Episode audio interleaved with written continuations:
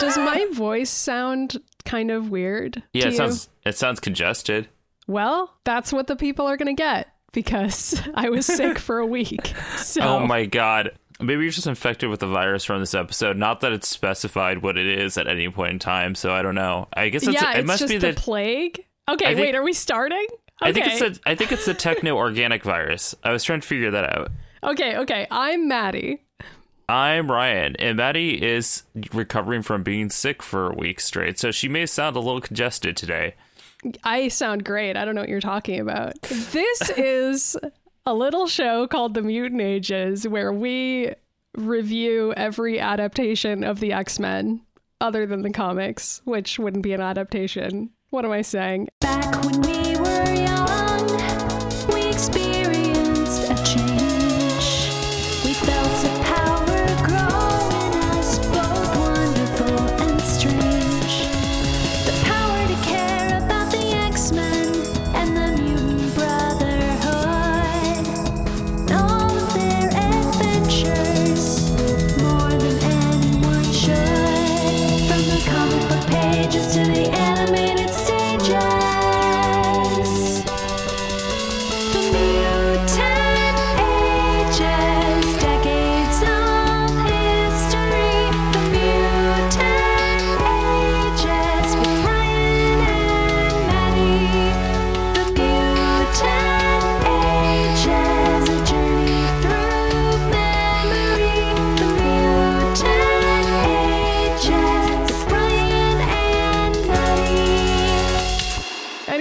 welcome. Well, are, welcome are you to still our podcast. sick or not? I don't know. Maddy's like, where am I? I'm what still kind is of sick, actually. I definitely, I'm definitely not like 100%, but I mean, I'm good enough to review this episode Well, somehow. that's good. That's good. We'll try and keep this one short, but we say that now. I don't know. This is kind of a complicated episode. I mean, I say I'm well enough to review this episode, but honestly, this is this is like a return to form for X-Men the animated series. By the way, if this is your first time tuning in, we're still making our way through the second season of X-Men the Anim- animated series and now we're up to an episode called Time Fugitives and it's part 1 of 2.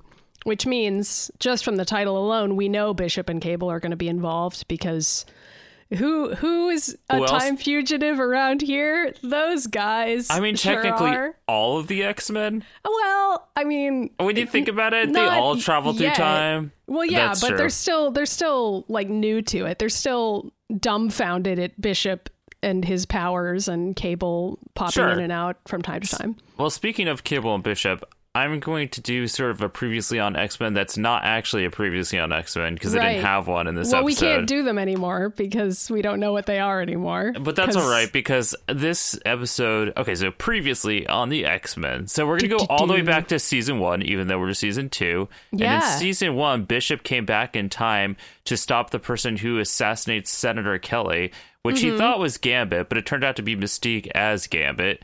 And Right. Bishop just came back in time and fucked a bunch of shit up and then went back in the future. And But they were he like, did successfully prevent Senator Kelly's assassination, and then Senator Kelly became the president, which he still And- is in this timeline. And then he also became uh, Senator Kelly became pro mutant. So Right. Bishop goes back to his future timeline in which he's like everything's fine and nothing's changed, but uh, Wolverine's adamantium skeleton's there, even though Wolverine had previously been alive when Bishop Right. went to the future and so we future. already saw that and we already saw forge staring at the adamantium skeleton which is apparently what he just does in his free time is just Yeah. stares at this skeleton that he has and Yep.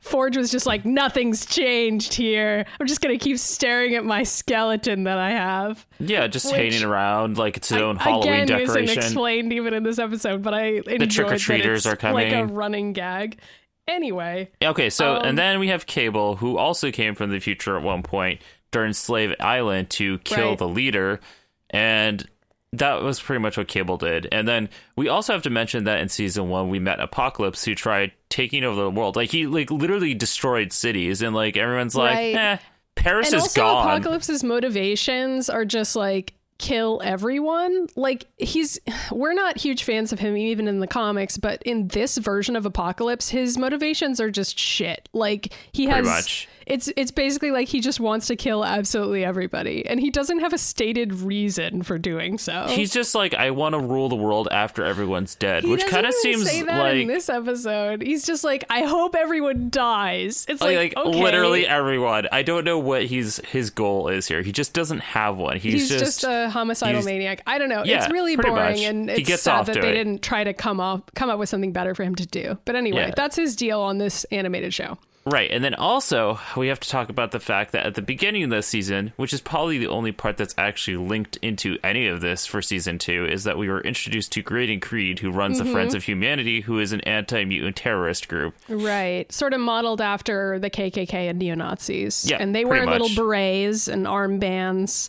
So they're kind of like a militia that just hunts down mutants in the streets. And we see a lot of that in this episode. And it had been a while since we like saw that. So Right. And then for the rest of the season, we've been introduced to Mr. Sinister, and we've seen backstories for Gambit and yeah, Storm. which none of that is in this episode at all. and none of it's related. And if you really want to hear wacky how wacky any of those stories are, you could just go back and listen to the previously episodes, You and that's it. And You on- should. I, guess think- in this in this episode, Mr. Sinister just like sat back in his room watching all of this happen on his little TVs and was just like, "I've decided not to interfere this well, time." I think he was too busy like putting his finger inside Xavier Magneto's butt. So Right. There was no Savage Land cutaway. By the way, Professor X and Magneto are on the Savage that? Land. I kind of was. I, I didn't miss them. And I also was glad that at no point during this episode did anyone mention them at all. It's like finally the X-Men have moved on. Did you notice that? Like Yeah. they're finally just they don't. They're just like he's not here. And honestly, well, he's been missing for like weeks at this point. and so finally, Cyclops is just leading the X Men, and it's considered normal, and nobody even quietly to each other is like, "Boy, I'm really sad Xavier isn't here," which has been happening once per episode for like weeks now. But this time, everyone's finally moved on. Like they no longer care, and it would be great if Xavier never came back. You know? yeah, they're like it seems better this way. honestly like that. That was how I felt. I did not miss him. I didn't either. I think Cyclops and Storm did fine. They did a great job. I don't know. Anyway, this was also one of those rare episodes where we actually got to see every single one of the X Men, like in the episode. Gambit does barely anything, but he's at least there. Like, I know they acknowledge that he's also part of the team, which it's is just interesting. cool because we've been talking about how usually they only manage to seem to have space to animate like four X Men at a time, and we're always Yeah. like making fun of that and inventing reasons for what the other X Men are doing, which is funny and will come up in this episode. But it's just this time around they actually animated every single X Men and like gave them shit to do in the fight scenes. So Yeah. that's pretty cool. It anyway, was it was pretty nice. Pretty Uh, good and I also wanted to mention real quick before we continue on is that uh, season one had a pretty continuous plot over all whatever thirteen episodes, I think. Yeah. And season two is not that way. Season two has introduced some new characters, but like nothing has been connected except for right now. the in which- Savage Land stuff has been. yeah, the Savage Land it. and also Graydon Creed coming back, and that's it. It's just been random. This random. episode, I think you said this before we started recording. Like this episode just feels like it's from season one. I mean, that's kind of a good thing because we like season one, but Right. it's like Apocalypse is there, and I mean, Graydon Creed is new, but like everything else about it just feels like a season one episode in a lot of ways. Yeah. So let's dive right in into the future, which I apparently wrote as a, my opening note: robot cock.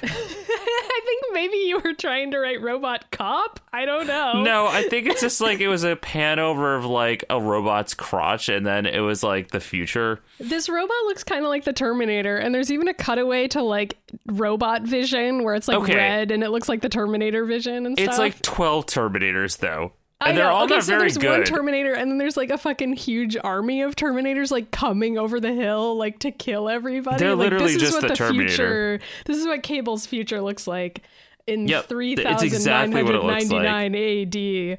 And so Cable's there with his gang of super friends who all look like characters from He Man, and they're all fighting together. And I don't know who any of these characters are, and pretty much all of them get sucked into a vortex later, so they don't really matter.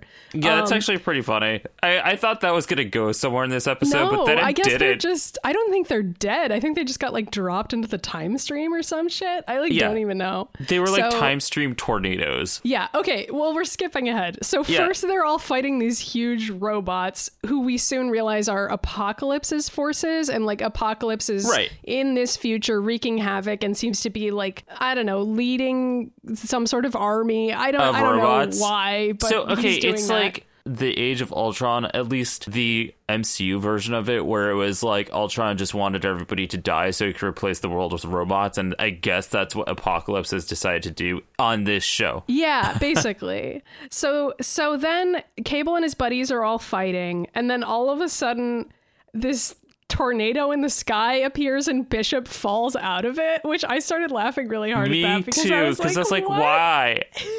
Why is this happening? So there's all this lightning and like huge tornadoes, and Apocalypse looks at it and he goes, "A temporal storm," which He's I had to like really pay attention to because I was like, "What the fuck is he saying?" And then I realized it was temporal because it's Apocalypse and everything has to be like it's actually a a, ten- stupid word. No, you're wrong. It's a tempura storm, and it's very delicious.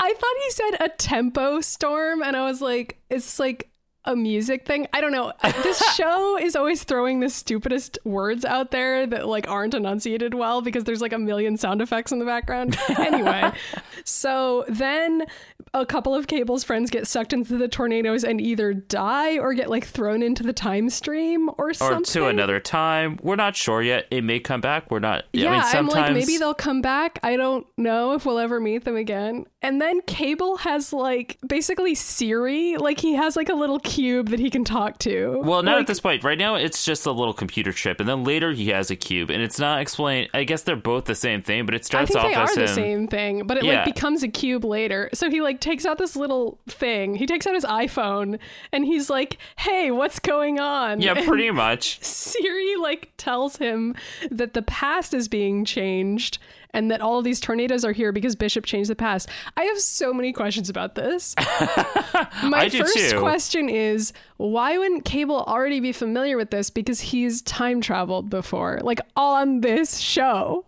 I mean, maybe it hasn't yet, according to. No, you're right. I don't even want to try and break this Like one that's down. That's my first question where I was like, why is Cable like freaking out, being like, What? Time travel? It's like, dude, you've You've done, done this? it. Like You've been here before. maybe it's because he's never seen somebody else time travel, and so he didn't realize that it was like fucking shit up for other people when he was doing it. Uh, that would be really funny if that's the realization he came to in this episode. He's like, wait, if I change the past, it changes the future. We're like, fucking duh, Cable. I mean, that seems to be his arc because like his entire plot line is him asking Siri questions, which why why is this computer chip capable of giving him this information? I don't, but I I like how this this is kind of interesting and weird, but I do like this about the episode where it sort of is like she's telling him what happened in the past, and then we go to the past, but then it's like, did that really happen or not, or was it like an alternate reality thing that the Right. Like, it's like, was it? Did do we actually see this happen, or did Yeah, he like, go back in time and this? change it? It's crazy. It's like once when you start thinking about it, like really, like think about it, like so. He's yeah, like how come the computer chip has access to that information because later Forge doesn't? Because as soon as Bishop changes the past, it changes everyone's memories. It's also like which makes those- sense. I mean, insofar as time travel plot lines ever make sense, which they don't. They never I know. do. I mean, it, But- it brings up all the fun time travel questions I ever pose in any of my time travel stories. Where like I kind of like the idea of it though, which is that this sort of fictional computer can remember what happened, even if all of these human and mutant memories are being changed. It's something Yeah. Star Trek does. I And- mean, and it's like- it's not like- to just randomly refer to Star Trek, but well, like. you watch a lot of that, so nobody's surprised. well, like, but usually in Next Generation, like Data is immune to things that happen to all the human characters, and then he has to like explain to them what happened. So it kind of reminded me of that. It- but it- anyway, it- it's weird, and it just introduces the concept of like, is this showing us the actual past? Is it showing us a hypothetical past? Is it showing the past that it remembers then, and it's like pulling up the data, or is like, did we just watch the thing via the video? Like the whole episode was just a video that Cable was watching, or do we go to the past? I mean, I know the next oh, I episode like is that about as a headcanon, actually.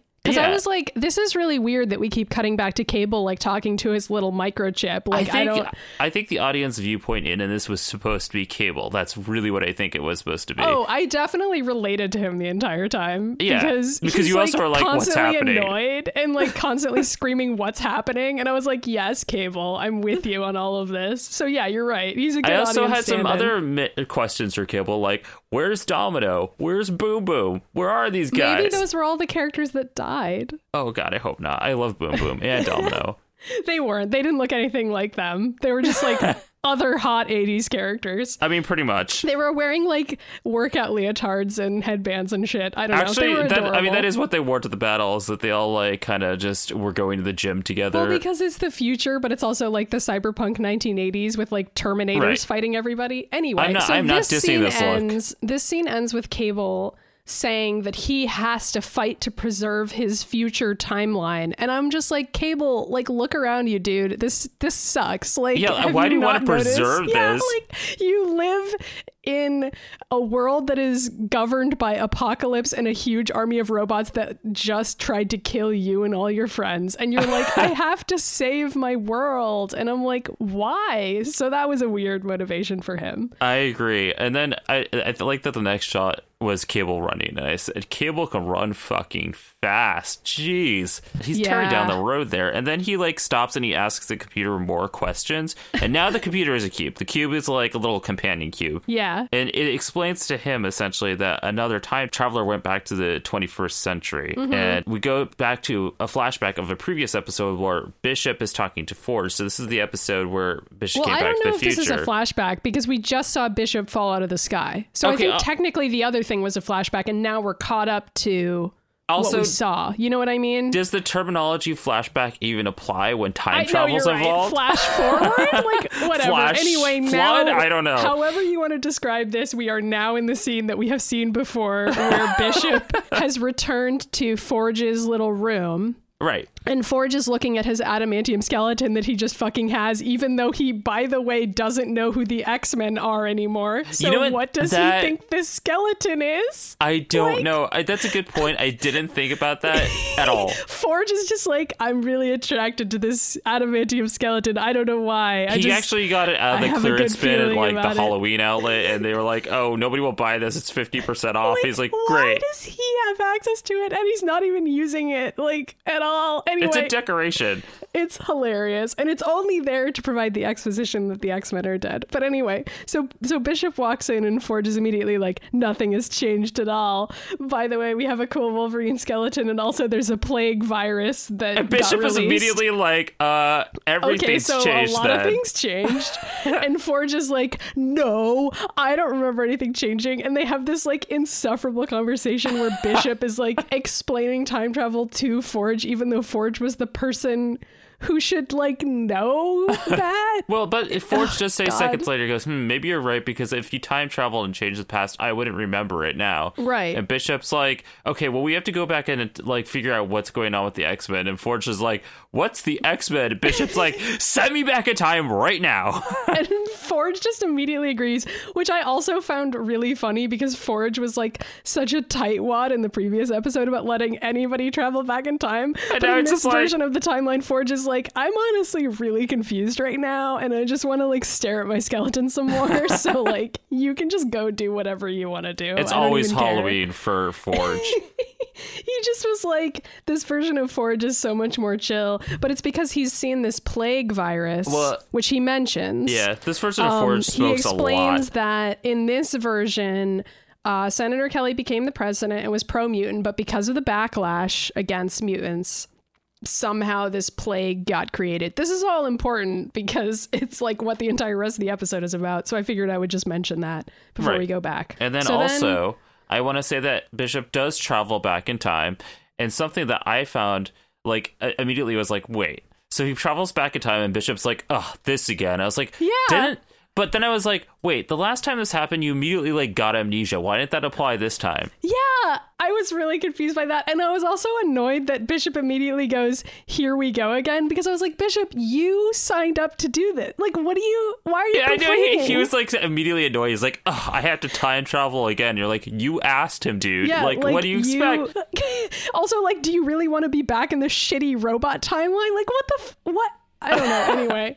Okay, so then- I think we said this last time, but I don't remember. But every time Bishop does anything, there's like this crazy harmonica solo that happens. No, and- you, you you do mention that, and I think I it's supposed to be supposed to be like it. no, I think it's supposed to be because he's alone on the road on the the lawn oh, road. Oh, like it's like a western kind of a thing. But then like also sometimes Bishop has a southern accent, but sometimes he doesn't, and it's like really inconsistent. And I feel like they were kind of trying to do something with his character being like sort of a western Yeah. cyberpunk I mean, cowboy, but like they much. don't fully commit to it's just like weird anyway. I just figured I'd mention that. so Well, he's you're- back in shitty New York again. Doesn't And- he like buy a newspaper and like sees that the plague is already happening? Well, okay, Which it is, by the way. he doesn't buy a newspaper. He picks up a newspaper that says the plague's Right. happening. They're blaming mutants, and he hands this guy like a pog, and he's like, "Here you go, dude." And the guy's like, and then the guy's, Guy's like, "You owe um, me." This is a fucking pog. Like, Yeah. what are you doing? Which is the currency we use in Geno, by the way. but anyway, so he hands him this pog, and then like the dude's like, "You owe me three dollars for that newspaper." To which immediately I was like, "Okay, that's like not even like how that's like." Maybe how much a newspaper costs now. In the nineties, Yeah, it was definitely like a dollar twenty-five, and I was like, "What? What is happening?" maybe it was a Sunday paper. That's my only idea. Oh yeah. Oh, I But forgot even that's a then, Sunday. I feel like newspapers were so mind. much cheaper back then. Though you're right. They were. They were. I think the guy was just mad because Bishop handed him a pog. So was he was like, like, "Take "Now this you owe money." me three dollars because I'm so mad." anyway, it doesn't matter. Bishop runs off with his his newspaper saying there's a plague, which was weird to me because then I was like, "Wait, what timeline are we in?" And then I find out that it's the present day, and I'm like, "Why didn't anyone tell us before now that there's apparently a plague?" But this is apparently something that's already happening, and everyone in the episode acts like it's already something they knew about, which well, is a little it's, weird. It's like theoretically like so. it's, it's it's maybe been going on for like a couple weeks, but it's like I'm- none I'm- of none I'm of the previous episodes had time to set it up. All right, so okay, so we have another episode after this that's a continuation of this episode. and I cannot remember if they explain this at all, but I'm going to guess that it's like either because this is a time travel story, these characters from the future are going back into a present time that hasn't occurred yet for us as the viewers to watch, and so they're going back to a time that's like in the future for us. And then yeah, I mean you're probably right, and like there probably is some sort of back asswards explanation in the future that's like, and then it turns out that everyone already did know about the thing, and it's like gonna be explained in some right. dumb Oh, way. Or is all this going to be erased at the end of episode two? I honestly cannot remember because I these two I mean, it seems were like it won't be based on the end of this episode, but we'll see. So anyway, yeah. Storm Um, and Jubilee are at the mall. Okay, and- this was amazing, by the way. It is amazing do you because wanna explain this? listeners, listeners who heard the episode that we just did about X-Ternally Gambit's backstory, Yep. which we spent lamenting the fact that Storm and Jubilee weren't even there, and we're like, where are Storm and Jubilee during this episode? And you know, talking about how the X Men can only have four people at one time on a mission. Um, apparently, Storm and Jubilee were just at the mall the entire time. And uh, did we like make that joke? And We did. We, we literally said because I said I would like an episode that's specifically about Storm and Jubilee hanging out, and they would go to the record store and show each other like their favorite music, and then go Oh, to the right. mall.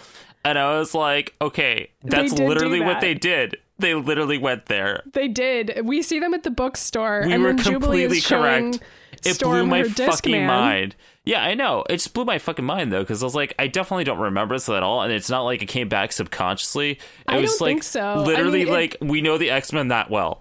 It's it's just it's basically just that we may as well be writing this show because we're the best. I mean, anyway, yeah. So the two of them are at the mall, which is exactly where they should be. Jubilee broke her Discman, so she goes to the electronics store to get it fixed. Mm-hmm. And they recognize her because Jubilee breaks electronics all the time. And the guy, like, irritatedly goes to the back.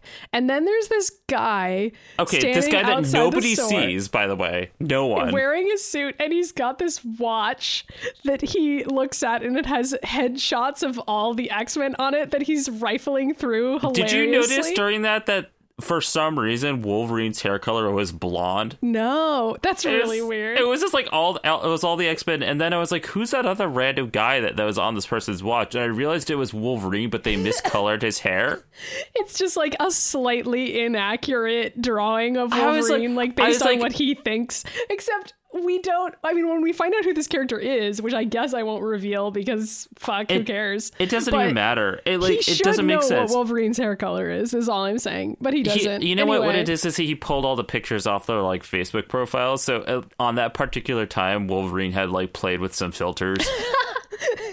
Yeah, that that doesn't sound like Wolverine at all. Anyway, No. um, so after he finishes scrolling through all the pictures and gets to Jubilee's picture, he just goes mutants, which made me laugh really hard. Yeah, because I it's like, I like how he didn't know until he got to that picture, but he like Well, passed the one of just, like- Storm, by the way, who he just saw walk away. I know it's just funny because the villains are always so over the top on this show because they have to be because they they would be too scary otherwise. So they just like scream things while alone standing in the mall, and it's like really noticeable and really funny. There's no other shoppers around. He goes into the electronics store and finds the guy in the back room fixing Jubilee's Discman, and then like sprays him with some sort of weird poison gas.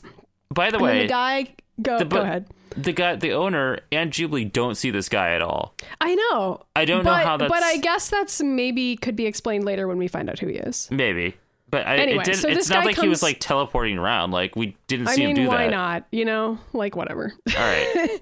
and so then the the guy comes back out with Jubilee's Discman, and he's like coughing and everything, and seems really sick all of a sudden. But the poison gas didn't kill him; it just made him like start coughing. And so he he's like, ah, I can't fix your your CD player. And then all of a sudden, he like gets covered in these weird yellow squares, Yeah. and he gets covered in Tetris blocks. yeah.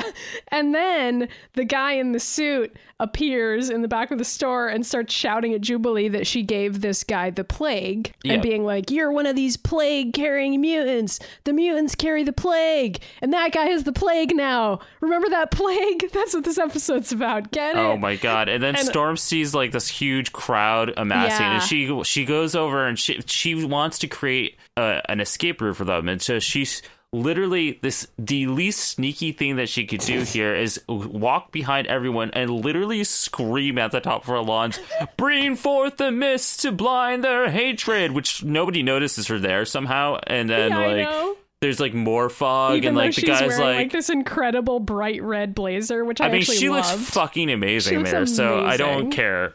I Uh, know.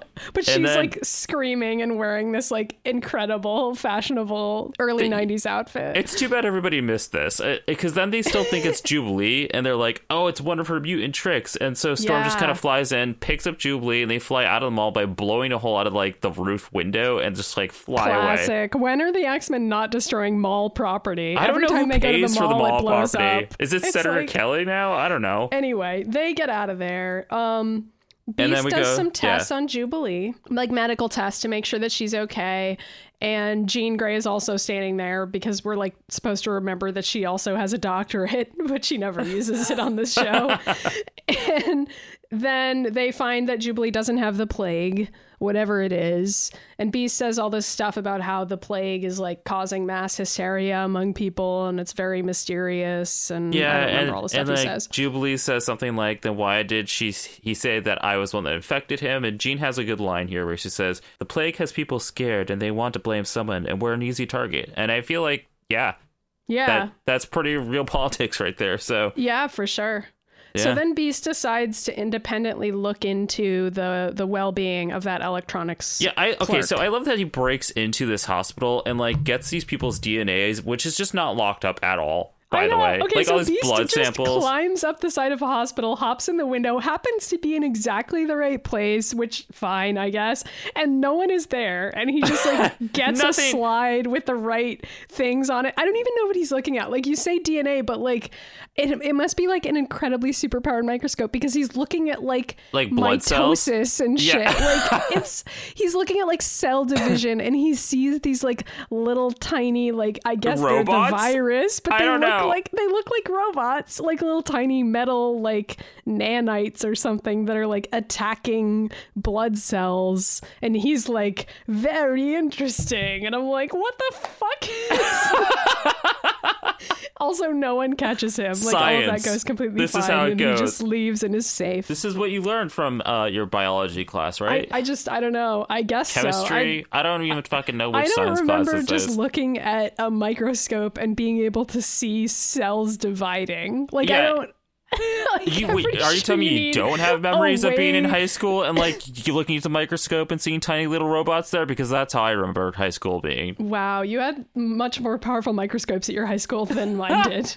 All right, so then we go back to the X Mansion, and uh, Rogue and everybody shows up, and Cyclops is like, "I wanted you all, uh, everyone, to see this because it's pretty fucking bad." And yeah, he turns on the news, It's a news report. and like he sees that the the news reporter is talking about how they're quarantining mutants to Yeah. prevent the plague, which is really fucked up. And also It that is- guy that I also thought doesn't make any sense. So they're quarantining mutants to prevent the spread of the plague, but mutants don't have the plague. It's just like based on this assumption that mutants are somehow causing it. So like clearly public fear of this is already causing some sort of action to happen. right, and also that little hairy monkey wolf dude turns out not to be dead because now yeah, he's I thought it was probably the same guy, but I was also like, I don't know, maybe it's not the same guy. I hope it we is. th- we- I okay, hope so he's not dead. previously, and like the first episode of season two, Maddy and I thought this guy died because the Friends of Humanity cornered him and were like, "You need to die," and then like that cut away, and we never saw him yeah, again. and we never saw him. Maybe they just beat the shit out of him, and then he like recovered. But now he's in trouble again, and he's but getting with, with quarantined. the Friends of Humanity again, because like the quarantine's happening, people are there, the news is there, the Friends of Humanity are there, and the and guy. the stupid guy in the suit is there again. he like runs onto the camera and it's He like does. kind of he starts goofy. screaming at the camera, being like, "Hey." The mutants caused all of this and like saying all the same shit again. And so Storm is watching this and she's like, Oh, I recognize that guy from the mall. Where Yeah, he's was an also asshole. an asshole.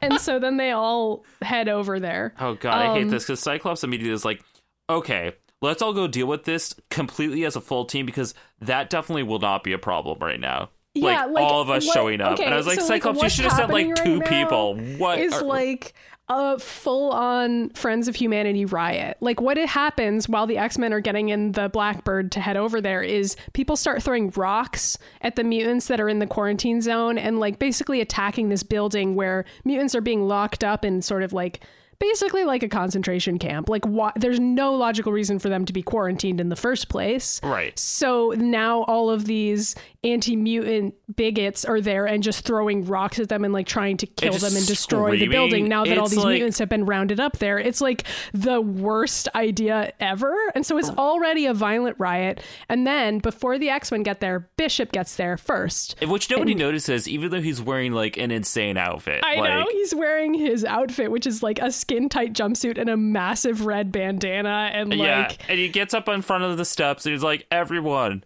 The mutants didn't create the the virus. The plague is not because of them. They're being framed, and they're like, "He's a mutant." And he's like, "Well, if you're not going to listen to me, I'm going to use my powers to literally just shoot all of you." And I was well, like, "Bishop, what happens before moron." that? No, I was kind of on his side because what happens before that is a Friends of Humanity guy starts shooting at him. Yeah, but that's like one guy. He starts like shooting Okay, at like the entire like, crowd. Ryan, imagine if you were at a riot and like a white supremacist just started shooting at someone. Like, Okay, well, shit yeah, would sure. get fucking crazy. If you have You're mutant right, powers, right. that's the time to use them. I was on Bishop's side here. I I'm not on his side later, but at least for this scene, I was like, I would probably have done the same fucking thing. All right, so thing. that's that's true. You you're you are correct. It just, I mean, it's a kids seemed- show, so it's a laser gun. But when I was watching this, I was like picturing like the real world. Well, I thought he was using his powers, and I thought I was like, th- I wasn't sure if that was making the situation better if he was just shooting well, off I don't wildly know. to the I mean, I feel like I feel like he does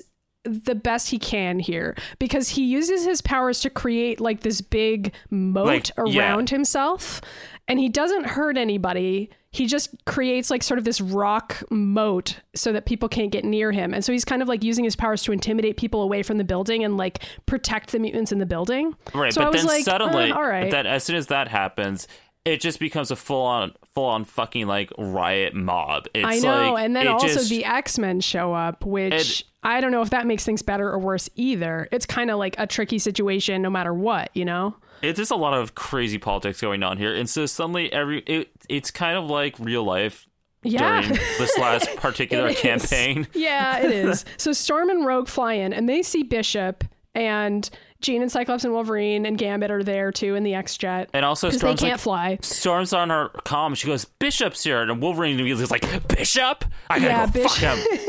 But he's also like, "What's that time jockey doing back here?" like, like he's mad, but then immediately jumps and th- throws his crotch into Bishop's face. Like, Yeah, Wolverine like later. leaps on top of Bishop's face from a plane, and then they res- wrestle sexually on the ground for a while. Everyone Well, stares everyone else at is them and fighting. is Like, like, no, um, everybody's what's- fighting, and like Wolverine and Bishop are just like having a Making makeout out. reunion. Yeah. like uh, on the quarantine Yeah. zone. It was like, okay, It's fine. so then Storm makes this huge rainstorm, and that somehow works because I guess bigots don't want to riot if it's raining. Like for some reason, that made everybody be like, "I gotta get out of here." yeah, like, I, I forgot my umbrella at home, and she also has this, this amazing line where she screams, "Rain, quench their thirst for violence." Yeah, like, she has like Storm. dramatic uh, one-liners. That's how her Calm it powers work. I know she has to like invoke them with a spell. But then, unfortunately, there's still at least one Friends of Humanity guy still there. yeah, and he's got and like he a, a blaster that shoots like rainbows. Did you notice that? It was like a full-on rainbow came out of his blaster. I was like, what? I don't know. Well, anyway, he shoots at Storm and she falls to the ground and Bishop catches her. And Rogue flies comes over over to check on her girlfriend.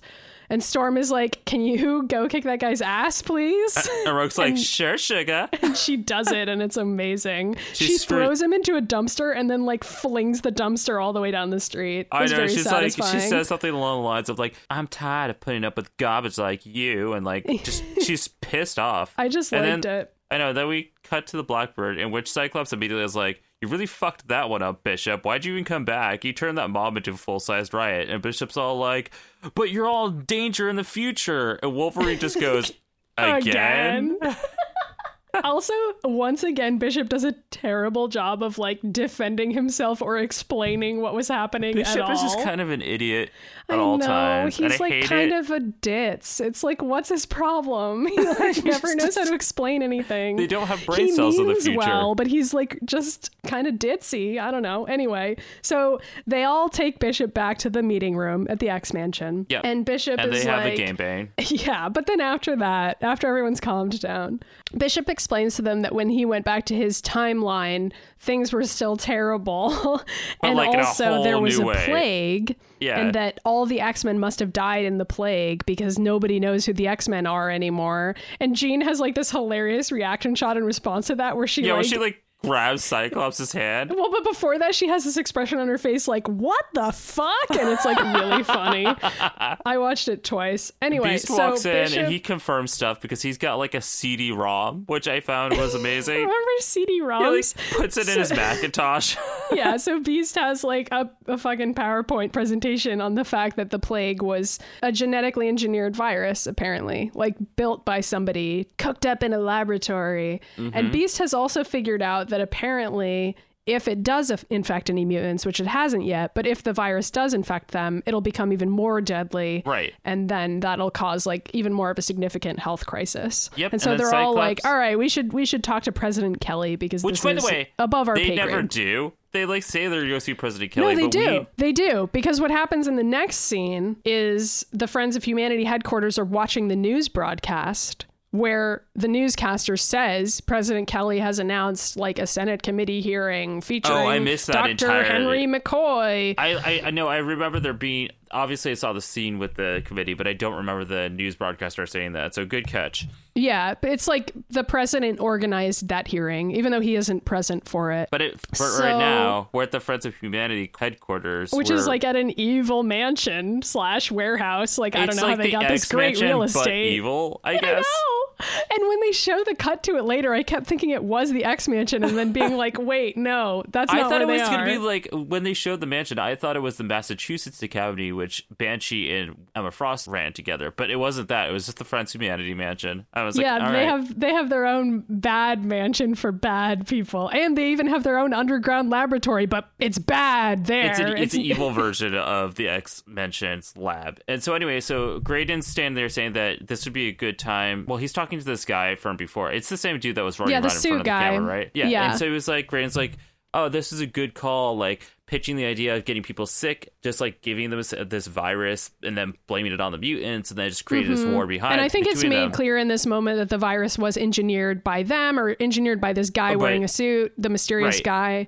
And Um, and by the way, like- Graydon Creed, we've met in previous episodes, but he's like the leader of the Friends of Humanity. I can't remember if we said that already or not. He's but a he's pretty like, terrifying dude. Uh, There's a scene Yeah. coming up where I was like, "Wow, this guy is like fucking evil." Like he is. He actually yeah, is evil. he. I feel like they once again try to make him really over the top and like kind of silly in this scene to take away from how I scary s- this is. Eh, but it's still pretty scary. And oh, Like, I know. like I felt I felt him to be not in this scene. In this scene, he's like, "I'm gonna go infect everyone. It's gonna be great, baha!" And he's like, he wants to infect Doctor McCoy on because the, the hearing's that's coming his up. so- plan because he's like, okay, so they're gonna do this hearing with Dr. McCoy, that freak, and he has this huge poster on his wall with all the X Men's faces on it, which I thought Yeah, was really just- fucking funny. I like that he's collecting posters of the X Men, and he's like, "I Yeah. Hate these mutants. I just like to collect pictures of them." And I was like, "All right, Pictures of their what, masturbate? faces. Like, what are you doing?" Anyway, Uh, so he's he's looking at that and like dramatically is like saying that they should be trying to infect mutants so that they can make the virus even worse. Blah blah. Basically restating what Beast already explained in the in the previous scene about where this is all going to go. Right. And then he dramatically leaves the room and just leaves the suit guy standing there in the dark, which I thought was really funny because I was like, Right. why why is this happening? So that happens. I don't know. But And then the guy in the then suit has, like, a monologue ar- to himself. Eyes, yeah, and also his eyes glow purple, and I was like, oh, is he Apocalypse? I mean, they don't really reveal it until later. Well, but I mean, I, I was like, is I wasn't sure at first. I'm like, I was pretty sure. I was like, it's got to be Apocalypse, but who knows right now because this episode's all over. I the went place, ahead so- and wrote down that he was probably Apocalypse at that point because I was like, they haven't told us who he is. I can't figure out who else this character is. I think like it's Shadow Apocalypse. King. I don't know. And so, so basically, his eyes are glowing, and he says something about like. How fitting, a plague to end both the lives of mutants and humans. And then it Yeah. animates him laughing, but he doesn't laugh. I don't know if you noticed that. He just silently moves his mouth. Yeah, I was like, what's happening? A classic Apocalypse. Also, why does he want to kill mutants and humans? I don't It- understand. his motivations are never clear on this show. I hate him. Anyway, so now it's a Senate committee hearing, which I looked this up. This is like a real thing because I was like, what the fuck is. I'm always making fun of this show for just like inventing political events that don't exist, but apparently a Senate committee hearing is like real and can exist. Anyway. Graydon Creed is there, and he was allowed to be one of the witnesses at this hearing for some reason, even though I don't see what his qualifications are, but I guess he represents like the opposition. This reminded me of our timeline in reality, by the way. Just like Yeah. letting white supremacists have a platform and being like, we should hear the other side. Like that's Yeah. the equivalent of what's happening here, where like just this guy comes out and he says, there is indisputable evidence that mutants are the cause of the plague, but then he doesn't have any evidence. And like the guy who I guess is serving as like the judge because he has a gavel and he's like a senator, he like corrects him and is like, uh, there actually aren't any infected mutants at all. Or no, And infected Creed humans by like, mutants. um, well, I know. Mutants are bad. And like, it doesn't have a real response to that. And I was like, why did you guys invite this guy? I know, I know. This is a scene that I was talking about where he's just like fucking trash and evil because he's like sitting there, he's trying to t- manipulate everyone to thinking I that like he has this fake list of names of people that were infected.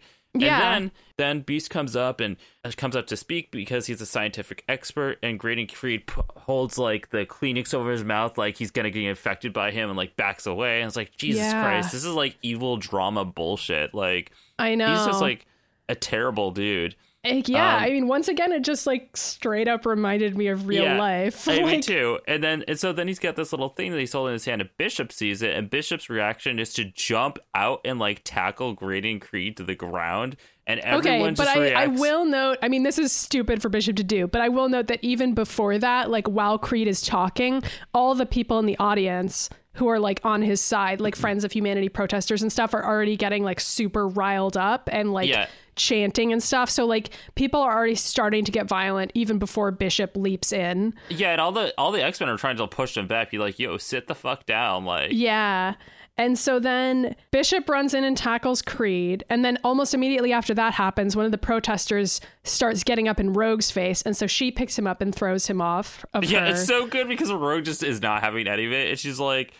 She screams, "Don't you rednecks know how to treat a lady?" And then she throws someone, and then it just all hell breaks loose, and everyone. I know, starts but then fighting. they all start shooting, which is like Yeah. Terrifying. Well, Again, also, like, it's terrifying how if did this they- happened uh, in real my life. My question is like, how, How do did they get pass guns security? Yeah, and then like, why do they all still have their guns? And also, these are laser guns, so they're not even real guns. They're just magical little toy guns on a kids show. So That's anyway, true. all these all these lasers start shooting around. Meanwhile, Wolverine comes up behind Bishop and like calmly puts a hand on his shoulder, like, "Hey, buddy, what are you doing?" This is Bishop not the like, time. Crouching on top of Graydon Creed, and Wolverine is just like calmly going over there. I thought this was so funny. Like, I don't know. Anyway, and he's like, "So, can you stop doing this?" And Bishop is like, "Uh, okay." No, and then Graydon Creed uh, unleashes the virus on himself, and he starts Yeah. screaming, and he jumps up in front of the camera, and he's like, "Look, I am infected. This guy infected me." And he like rips off his clothing. I know he like rips off his shirt he's and he's covered. covered in Tetris blocks because he's infected himself with the plague. And he's like, mutants carry the plague, and now I've proven it. And Cyclops just goes, get him to the Blackbird before he starts another riot about Bishop because Cyclops is just like, this is all Bishop's fault. And I'm like, I- I, yeah. kind of get where you're coming from, I- but like, there's a lot of other shit going on here, Cyke. Like, it's not just I mean, he, d- he didn't like yell at Rogue, who like could have not thrown a guy across the room that started all this.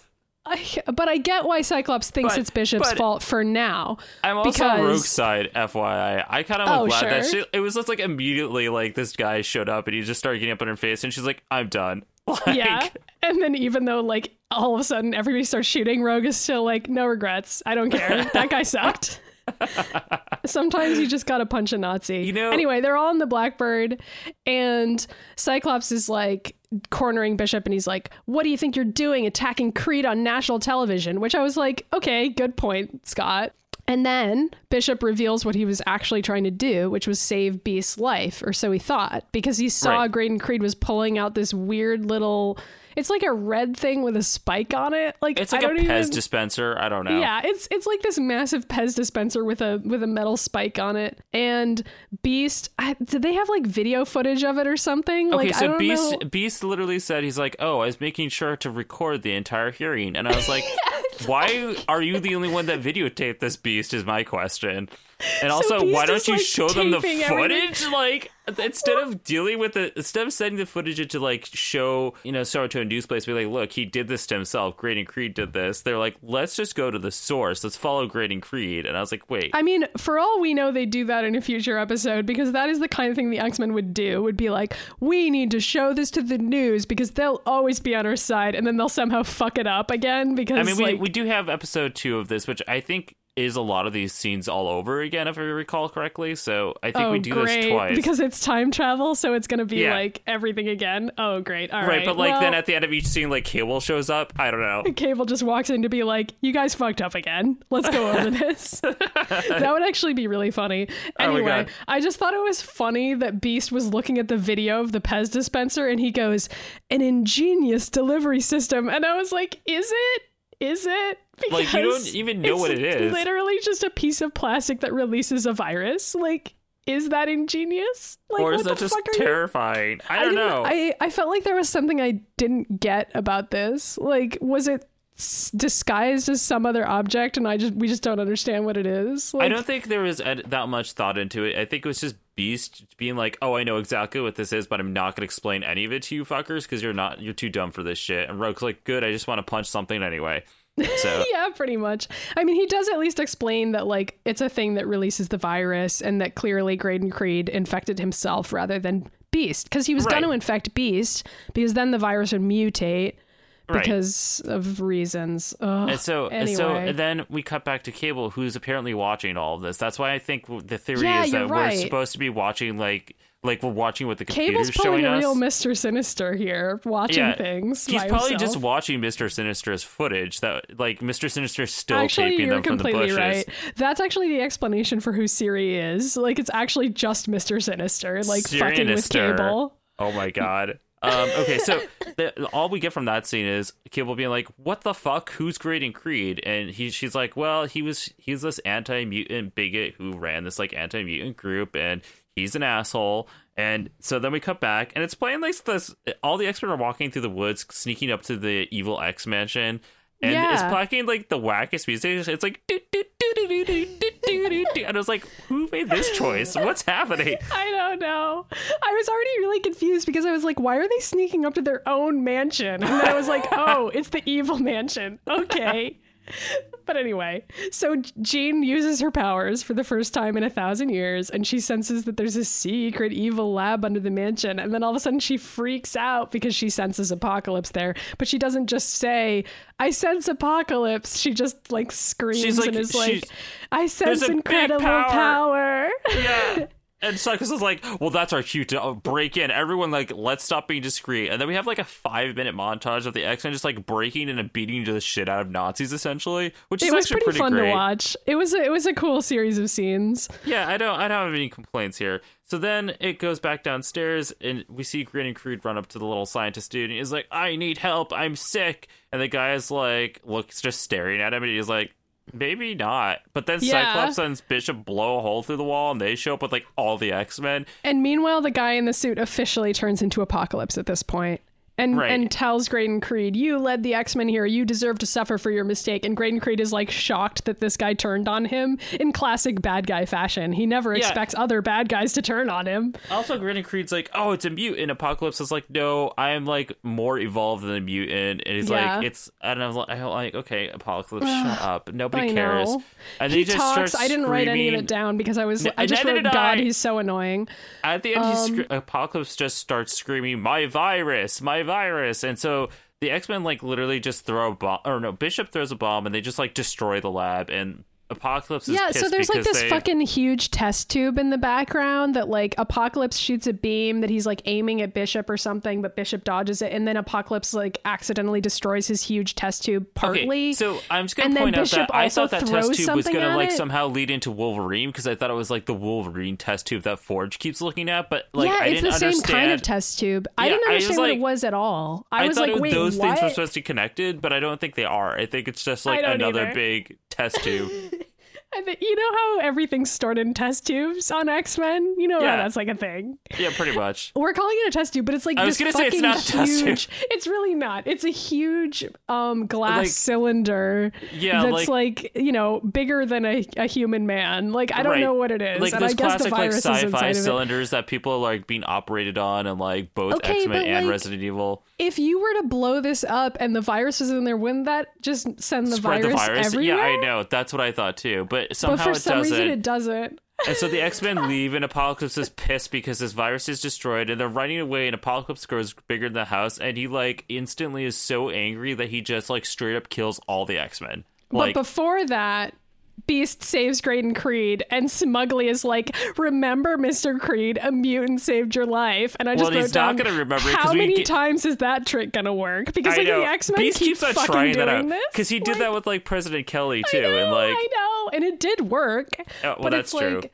I don't know. Anyway, I really hope that this doesn't result in the following episode, Graydon Creed being like, "Now I like mutants because one time one mutant saved No, me." it because- doesn't. Don't worry, because he's he's evil to the end. But I will say that it is crazy to me that we this is a kids show. We watch like every hero just straight up get murdered, Yeah, It Apocalypse like- shoots them all with like huge purple energy beams. Like, which also begs to the question is like if Apocalypse is trying to destroy everyone, why doesn't he just do that? I don't know. I don't know. the virus thing seems like weirdly petty. Like he really wants to see people suffer, I guess, I I don't know. You're and probably like right. die really slowly. I mean, Oh once God. again, his motivations are fucking stupid. So anyway, then back to Cable, and Cable just screams, "No, not apocalypse!" I, I, oh my god, I screen capped this because I was so laughing because he was just holding his little cube and he drops it on the ground. It's just Cable screaming at a little tiny cube, and I was like, oh my god, this is It's probably my so favorite funny. moment of the entire X Men the animated series. It's like his little companion cube. He's he's screaming at a square. There's I know. nobody there. He's- Cable's just having a mental breakdown in front of like like a shape. It was so relatable to me though because I also find Apocalypse so annoying that it was like hilarious to me that that's what he was screaming was no, not Apocalypse because I was Right. like I'm on your side cable. I also feel that way about this episode and everything that we've just seen. Like Well, don't worry. So the companion cube is now like, well, I'm going to try and explain this. And she does sort of, but it's like craziness. Okay, Right? this is so stupid. So this is like the final twist ending of it all is what the cube is about to reveal to us where she's like Okay, so I know it seems like a good thing that the X-Men and Bishop just destroyed that virus, but it was actually bad because the virus was going to create antibodies that would be key to the future stabilization of the mutant genetic code, and now they were never created. And if our future is to survive, the mutant plague must occur. So it turns out that millions of people have to die from this fucking plague because some people will develop resistance to it. I know. yeah. Which like fucking I, it's just so stupid. And then Cable ends it by being like, I guess in order to save my future, I have to destroy another one. And I'm like, why do you want to save this future? Also, that statement makes no sense. I Like, know. you're not saving another future, you're f- saving the past. I, oh Yeah. Well, but Alright, it's also like, I guess you're destroying the past. I, His But- okay, Cable needs to accept that either way, his timeline's going to change. Like he needs to move on. It's too well, late now. I don't know why he's so obsessed with his fucking timeline. It's really bad. Like, really bad. oh anyway. my god. Anyway, That's so the end of the episode. so that's the end of the episode. Is Cable screaming out of a like little geometrical shape, and he's just like, "Here's my companion cube. It's my only friend." And the companion I mean, cubes I like, loved it. I loved know, the, the companion entire cube's like, cable plot. Are you my best friend though? Cause I don't know about this. the cube is like, I don't really know how I got here. Uh, Yeah. I don't know you very well. Dropped in by like GLaDOS. friends. Yeah, pretty much. The cube is my So, new yeah. favorite character on the show. Yeah, I hope it's a main character going forward. He gets its own like title credit as well. Oh my god, yeah. It's just like- it's like cube. the cube. That would be sometimes amazing. it's a Rubik's cube, sometimes it's a companion cube, sometimes it's a floating glowing cube. It's just Sometimes a cube. it's just a little rectangle that looks like a microchip and isn't a cube yet. Sometimes it's a triangle because the cube couldn't show up to work that day. How come there isn't a comic series that's like Cable and the Cube? The Cube isn't in the comics, is it? I tried to look it up. I couldn't find No, but like about it, it. kind of reminds me a little bit of uh, Booster Gold in the DC universe, who's got his like little like floating s- circular thing. Yeah. And that's what it reminded me a lot of. Yeah, I it's don't know what came first. I don't really care. It's I don't you know, I don't know what the cube is and that does make me wonder if it's going to be revealed that the cube is like somehow something else or related to some other character It's but also it like probably isn't. Apocalypse, probably. I don't know. I mean for all we know it is. It's Mr. Sinister in the future, like gender bending still. I mean, again, I would be happy with that. If it turned out that the cube was Mr. Sinister, I'd be like, this is a satisfying ending to this fucking weird thing. Anyway, Uh, do you want to talk so- about politics? Yeah.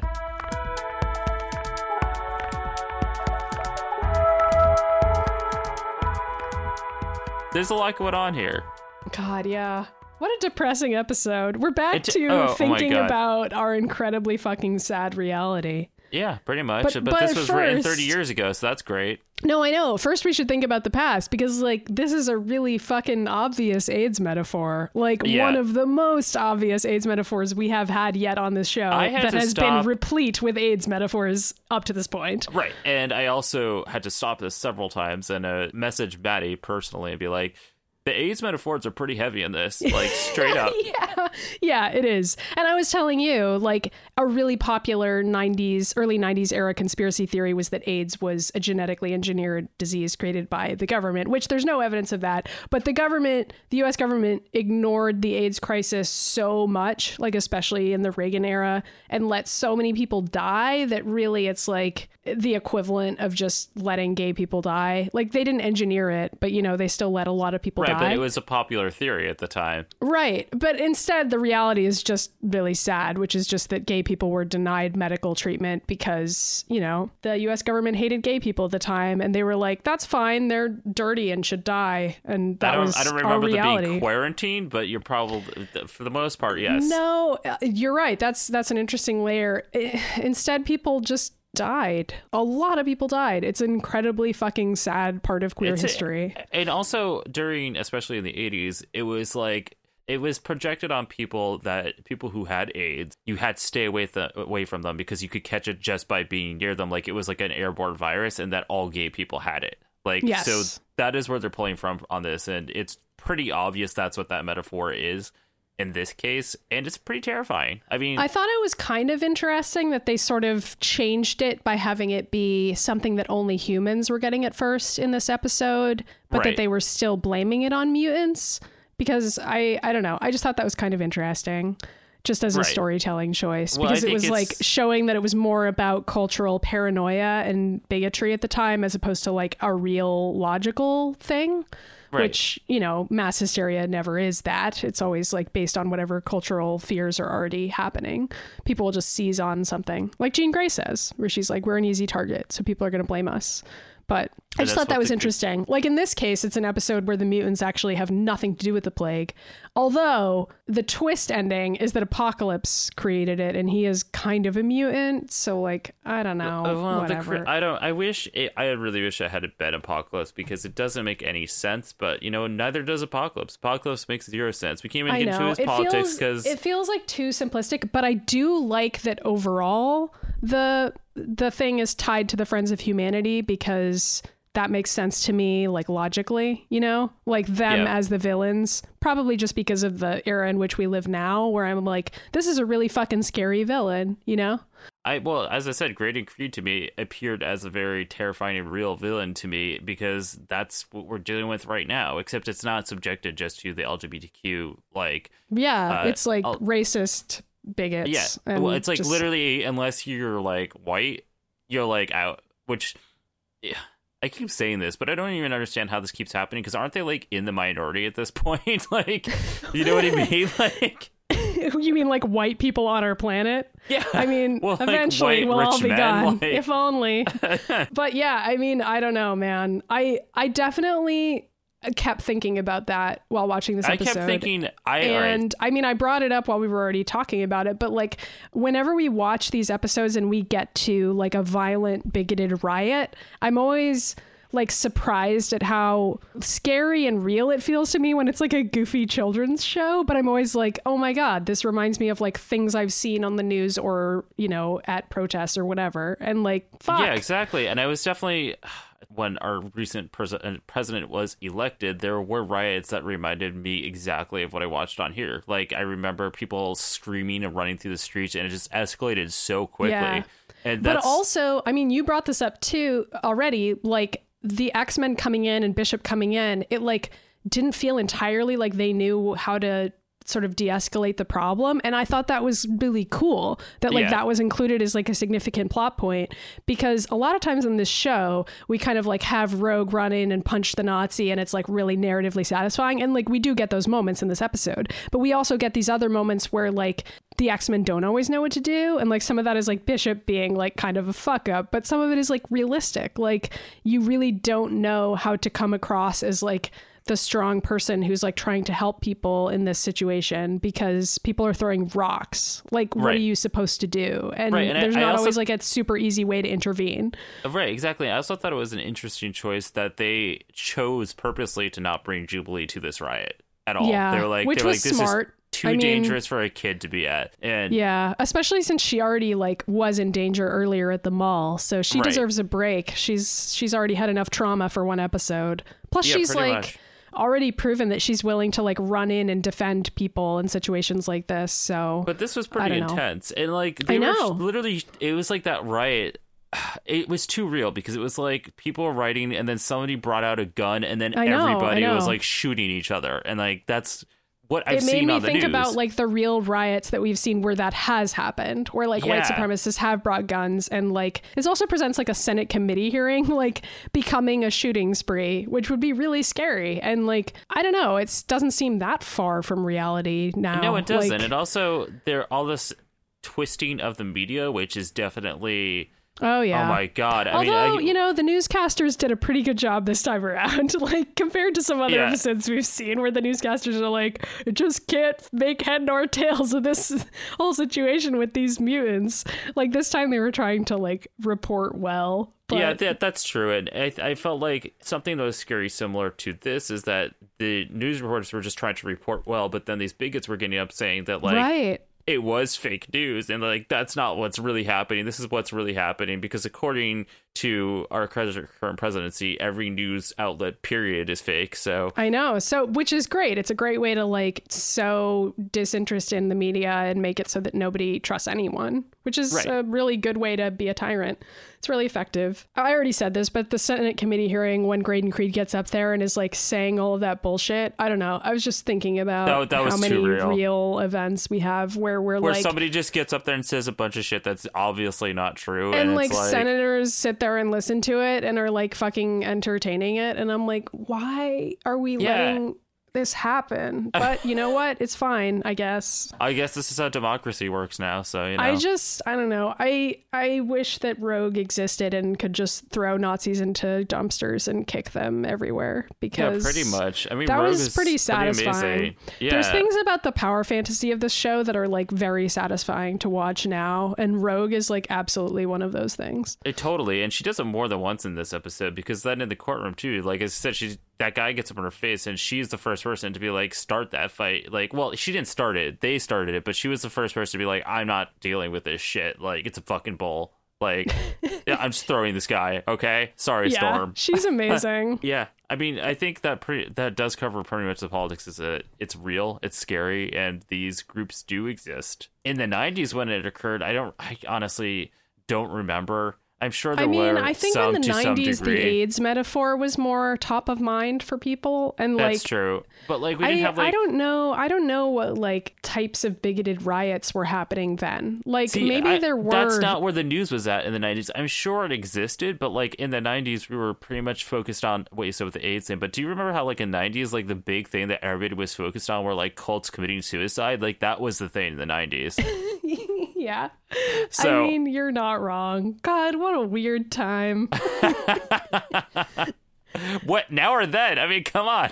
I So- know you're right. You're right. I I don't know. I was just curious about how you feel about like this as an overall metaphor. Like I liked this episode and I didn't think it was bad. Like I didn't think it was too heavy-handed, but there have been times when we've seen episodes and we're like we feel like this metaphor doesn't really make sense. But this actually didn't bother me like as a metaphor for any of the things we just discussed. I no, I I felt like the metaphor, especially on the AIDS epidemic, was pretty spot on in this because it was like it, it, it was literally somebody getting up there and saying, okay, these people, if you get near them, you're going to get AIDS because only this type of person has AIDS. But then a bunch of gay people would be standing there. They'd be like, no, we don't have AIDS. And they're like, no, if you go near them or you breathe near them, you're going to get AIDS and die. And like, that's what this show was doing in this episode, 100%. Yeah. I No, I, agree. I felt like it worked.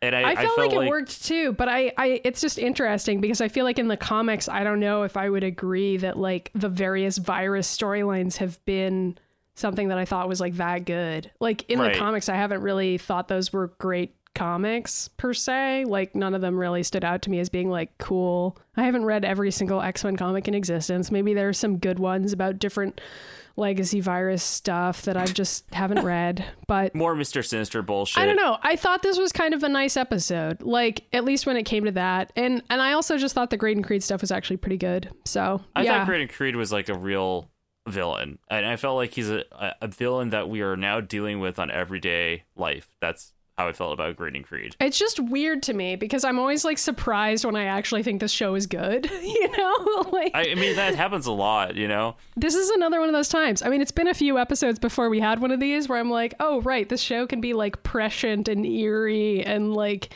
cut me in a certain way where I'm like, whoa, the show. Yeah, it's too real. It's it's been too real specifically with the Friends of Humanity because it's a terrorist group that's specifically anti-mutant, and we have terrorist groups right now that are specifically like Like anti white- gay, anti Yeah. uh, uh And- trans, yeah, and, like, then we also racist. I was gonna say there's a whole anti-Muslim thing. Like they're they they exist, and that's who the Friends of Humanity are. Like they are based off of a real thing and a real Yeah, concept. and I feel like the way that they behave in this episode like seems to mimic the way that we've seen those groups behave. So I it's want to like know where they keep getting bombs though. one. They keep on like throwing fucking grenades around. I was like, what? Uh, yeah, wha- where are they getting the how? grenade? Th- ah, fuck, I hope that's not what we're about to see. Like in Yeah, I our hope world. not. Also, I mean, there's definitely been like other shit like tear gas and stuff like that that's been thrown Yeah. around.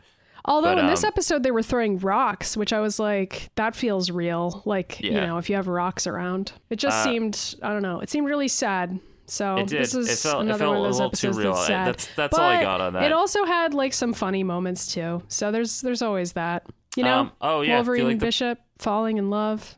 Yeah, uh, Beast breaking into a hospital with no security. all right, the microscope, the magical microscope. Anyway, uh, so who's that X Men? yeah, who's that X Men or X dude, X villain? All right, We're doing a short one today, guys. who's that Gonna let y'all know that sometimes Maddy like has to like edit those together because we'll say them at completely different I times. pretty much always do. All right, today we're just quickly doing Graydon Creed. Uh, he's not a mutant; he is a human, and he has a very short lifespan. So, like, there's not a lot here. It's well, kind of like Senator good. Kelly. He fucking sucks. I know. Just so we all know, Graydon Creed, who I think I uh, previously mentioned in Mystique's bio, is the son of Mystique and Sabretooth when Mystique was posing as a German spy and seduced the assassin Sabretooth while she was on a mission, and then later gave birth to Graydon Creed, who she put up for adoption. Later on in life, Graydon Creed learned about his lineage of his parents both being mutants and abandoning him, and he grew resentment towards them and all mutants as a result of that. Uh, later on, Graydon formed the Friends of Humanity, which was uh, dedicated towards destroying and terrorizing mutants and getting rid of their basic rights, uh, which we saw in this, and using acts of violence to do so. Uh, and then after that, he also joined another group called the Upstarts, which he didn't really realize involved other people with powers, but it was a group of wealthy white people who was run by um Selene from Hellfire Club and the game master, and they were just killing mutants for fun. And Graydon was like, "I'm down for that." And so during that time, he was trying to use the game to kill Mystique and Sabretooth, and he implanted Sabretooth with a little bomb in his head, which Sabretooth removed. And then, as revenge, Graydon shot Birdie, this character who is a mutant telepath that like stuck around Sabretooth for a while to keep his homicidal rages in check. Because Sabretooth is a character who goes back and forth of being like, I'm Good fucking terrible. Yeah, like, you know, like he's just out of control, and this Birdie character was trying to help control him. It was an interesting time period. Then later on, similar to Sen- Kelly, Creed ran for president and had this whole campaign, which was utilizing bigotry towards mutants. Um, seem familiar? and yeah, uh, seems like an effective strategy as long as you don't suddenly change positions after you get elected. right, right. Right. Also familiar is the news essentially was trying to get into that and like find out what the deal was. So the Daily Bugle sent in a journalist who essentially went uh, undercover, discovered Graydon's lineage, but then Bastion, who was part of the team at the time, killed the journalist, but the information still got out because both Iceman and Cannonball were gay and also undercover as Creed's assistants to get the intel, which and to me it was like is a terrifying place to put either of those characters Yeah. but you know, I mean, it's it's still got the word out. Uh, on the eve of the presidential election, Graydon Creed was assassinated, and it turned out to be to be Mystique, who came from the future to kill him because, in revenge for when Graydon Creed brutally attacked Trevor Chase, which was Destiny's grandson, and I talked about that on Mystique's episode as well. Destiny, by the way, is Mystique's girlfriend from the past before she died. Uh, and so Mystique kills her own son. And she also kills him for being part of the Friends of Humanity. She has a lot of reason to kill him. She's kind of like, I yeah. gave birth to this like fucking supervillain shit. for her to kill her own kid, but it's pretty Yeah. classic Mystique to be that cold. Yeah, pretty much. Uh, and then later on, the Purifiers dug up Graydon Creed's corpse and brought him back to life with a techno-organic virus. And then eventually he went public and claimed that he faked his death to go underground to avoid the prosecution for mutants because he's a piece of shit. And that's pretty much where we're at with him. Oh, is he alive still? He is again recently. Wow. Well, You know, if they wanted to circle back and do some storylines about that shit, they got plenty of actual fodder to take inspiration from. Oh, that's true. I mean, that's pretty much what happened right now. Is that in the past year, the Purifiers came back into the comic books because they obviously. Okay, I'm gonna try and explain this. So the Friends of Humanity are pretty much like KKK level, just anti a group of minority and they're like we're gonna go and kill and terrorize and get rid of their basic rights and the purifiers also do that but they're doing it in the name of god because they feel like these people are like devils yeah, they're and they should not exist. religious exist extremists, and that's Yeah. the villains in that famous Chris Claremont comic. Right. But the two do sort of like swap off or sometimes coordinate with each other because they have very similar terrifying goals. I don't know which is worse. Right now, I'm sort of feeling like Friends of Humanity is worse. Well, Like, I mean, i I'm think not- they're both inspired by real forms Yeah. of bigotry. Where the purifiers are kind of like inspired by like really you in our country usually like super far right Christian groups that then Yeah. become extreme. So that's kind of like the KKK ish. And then Yeah. the Friends of Humanity are sort of more like neo Nazis, where it's more like That's a better we're going to use science and be like logical and just say that other people are inferior to us based on like fake shitty science or whatever. I don't know. yeah, But that's pretty eh, much I, it. I, I don't know if that division is entirely fair. I'm sure people will write in and be like, it isn't. I don't know. I mean, you guys can write in and tell us whatever you want at themutantages at gmail.com. But You should. yeah, and that's that. They're terrible. These people are terrible, guys. Yeah, I don't think I can They're make a decision about whether the Friends of Humanity or Purifiers are worse. If I hadn't just read God Loves Man Kills, I would maybe agree the Friends of Humanity are worse, but the Purifiers also just like stone cold murder people. So They- no, I don't they really know. are. I And- mean, And I, I've talked about this in the past where the Purifiers are run by, they're led by William Stryker, who in the X Men films is the Weapon X director. But yeah, that is not, that, he's that's like a not the totally case. different dude in the Yeah, comics. Yeah, in the comics, he's just Reverend William Stryker. He's and, super fucking evil, though. He has Yeah, the whole backstory with his family and oh like. oh my god, it's God. like fucking awful. So, yeah. anyway, so maybe anyway, we'll get to him on this show. Maybe we'll do a little Stryker profile. I don't know. Actually, well- he's not in any of the shows, is he? He's just no okay. So this is also confusing. Is that up until recently they've never had a purifiers in any show because I think it's, it's hard. too scary. It's too scary, but also you have to walk that line of like we're now introducing like religion as part oh, of this. Oh yeah, you're right. I feel like Friends of Humanity is also really scary, but since they're not religious, you're right. It's like a Yeah. little easier. Yeah, and so, but only recently on The Gifted, the Purifiers have been part of that, but they haven't really claimed to be part of a religious group. And also, their leader is somebody totally different that they had to make up because it's in the stupid X Men universe, which, by the way, I really hope the MCU can like go and remove that soon because it's just like out of control at this point. And I like, know. used to be somebody who was so excited to go see the X Men films because they, they were the X Men and they were also like the only superhero films. And since then, we've had like 12 X Men films and they're wildly nothing like the X Men anymore. I know. And we've also had like, you know, 16 superhero movies a day with like every possible permutation of team. Yeah. So, you know, we're new- really the- spoiled for choice these days. I will also say that today I'm recording this on what is it, February seventh of 2018. The Deadpool two trailer dropped, and that thing It looks. did.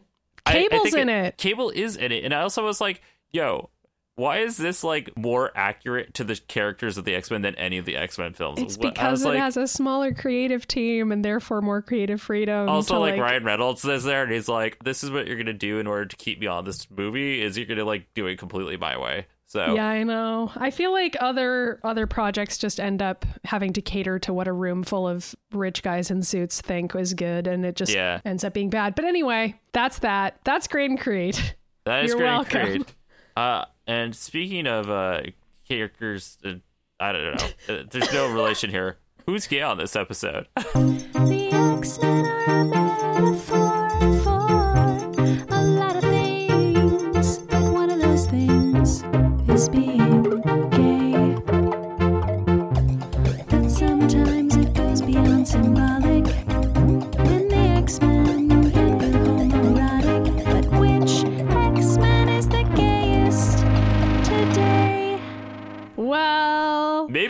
Honestly.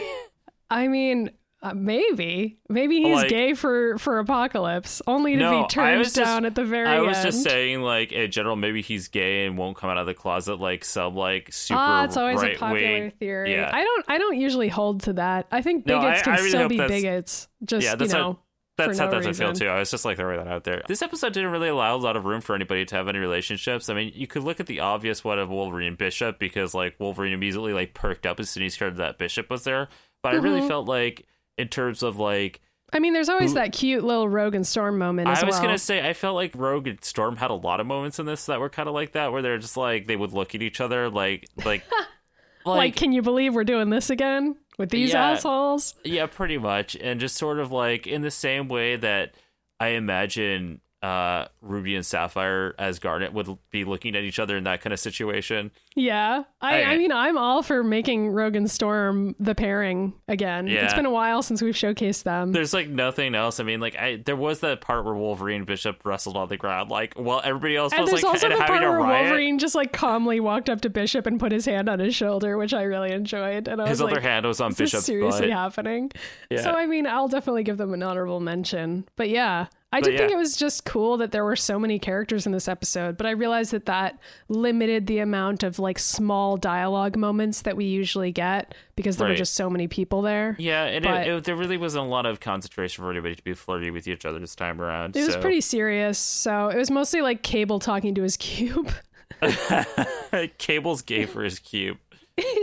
uh, but no, I don't know. Um, if Deadpool were there, I'd vote Deadpool and Cable, but Deadpool's not there, so no, he's not. Sadly. sadly, I know. Maybe Deadpool was one of the characters that got destroyed by the tornado the so that's that. We have reader mail, right? We do. We have a lot of reader mail because okay, so I'm gonna first of all say I apologize to anybody that sent us reader mail last on our last episode and we just like didn't read Didn't it. read it. Listen, sometimes we forget felt- how many segments we did we do have. it, and then I listened to the episode, and I still thought we did it. And then I was like reading what we had in our inbox, and I was like, I don't remember reading this like at all. So I'm just gonna go ahead and read what's here because this is definitely not anything that we talked about. All right, so first of all, we have an email from Drake. Drake writes in, "Hey, Maddy and Ryan." This is in response to the observation that it, that it's uncommon for masculine characters like Wolverine to openly display emotional vulnerability. I don't know if I read this one to you, Maddy, like or sent it to you, but I don't think you like it. did. All right. Although he's not a fictional tr- character, Trent Reznor is the only famous masculine person I can think of who puts depression, isolation, and other raw emotions on display in a similar way that Wolverine does. I'm a really big Nine Inch Nails fan, aren't we all? And haven't and have only recently started getting into the X Men thanks to the both of you. So maybe this is just me. As a side note, I also think Nine Inch Nails' dystopian sci-fi concept album Year Zero shares some of the same themes the X Men time travel stories like Days of Future Past do. I also want to let you and all the listeners know that if you live in an area with a public library that offers Hoopla, you can get free digital access to some of the Marvel Collected Edition books, including Days of Future Past and All New Wolverine. Thank you so much for making the Mutant Ages. See you X time, Drake. This is so great because it's reminding me of that question prompt that you gave like ages ago where you were like, if you like the X Men, what other media do you like? And the answer is Nine Inch Nails because I love Nine Inch Nails. I was gonna say, I, you I also can't do? believe I never, I didn't even show you this email I don't think I came Drake is in. even intending to answer that question. I think he like unintentionally answered that question because that is such a cool comparison that I never would have thought to make, especially the like year zero thing. I'm gonna have to listen to that again and think about that.